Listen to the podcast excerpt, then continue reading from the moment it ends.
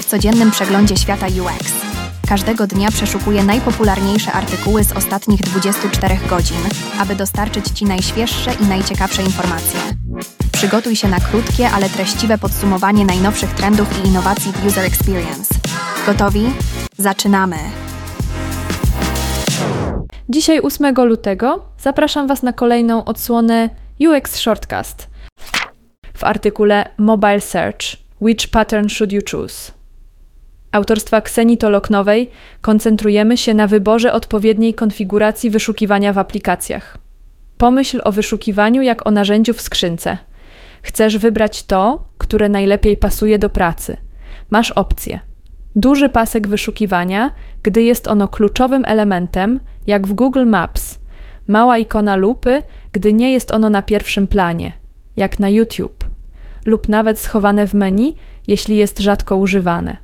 Artykuł rozwija także temat, czy wyniki wyszukiwania powinny obejmować wszystko, globalnie, czy tylko konkretną sekcję, lokalnie, jak powinny się wyświetlać na nowej stronie czy tej samej, oraz jak wyszukane elementy mają wyglądać prosty tekst, czy też z obrazkami i ocenami.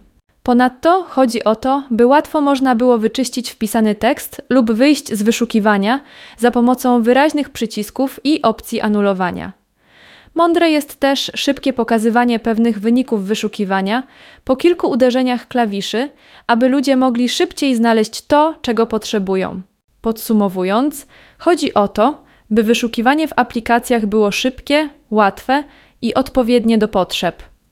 Czy to szukasz nowego miejsca na ryby na mapie, czy polujesz na dobry przepis na grillowanie?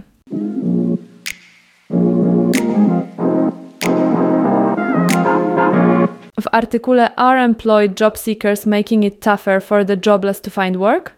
autorstwa Michaela F. Buckley'ego zagłębiamy się w trudny rynek pracy, zwłaszcza dla projektantów. Buckley, który opuścił swoje biuro, odczuwa szczypanie w próbach znalezienia nowej roli. Z technologicznymi zwolnieniami i zbyt wieloma osobami z programów szkoleniowych zalewającymi rynek, panuje tam prawdziwy bałagan.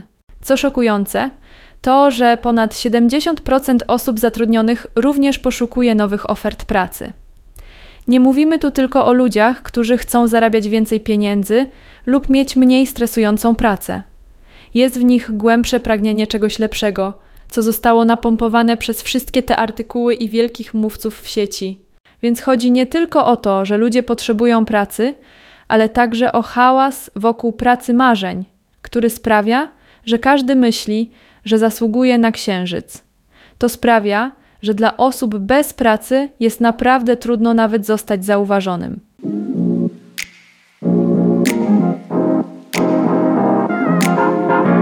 W artykule Wprowadzenie do pracy projektanta postproduktu autorstwa Finleya Stevensa Hunta głównym punktem jest to, że projektanci byli zbyt skupieni na tworzeniu rzeczy, które się sprzedają, często w procesie szkodząc środowisku. To wezwanie do przebudzenia dla projektantów, aby myśleć szerzej i zamiast tego pomóc naprawić planetę. Artykuł opisuje, jak dawniej, zanim fabryki zaczęły produkować mnóstwo identycznych przedmiotów, rzeczy były robione ręcznie i każda była unikatowa. Teraz produkt oznacza coś wykonanego na sprzedaż, co wiąże się z wielkim biznesem i kupowaniem więcej niż potrzebujemy. Ale czasy się zmieniają i projektanci zaczynają coraz bardziej dbać o wywieranie pozytywnego wpływu niż tylko tworzenie więcej rzeczy.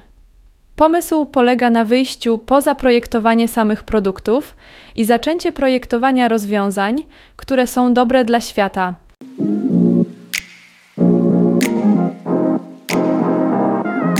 Dziękuję za wysłuchanie i zapraszam na kolejną dawkę wiedzy już jutro.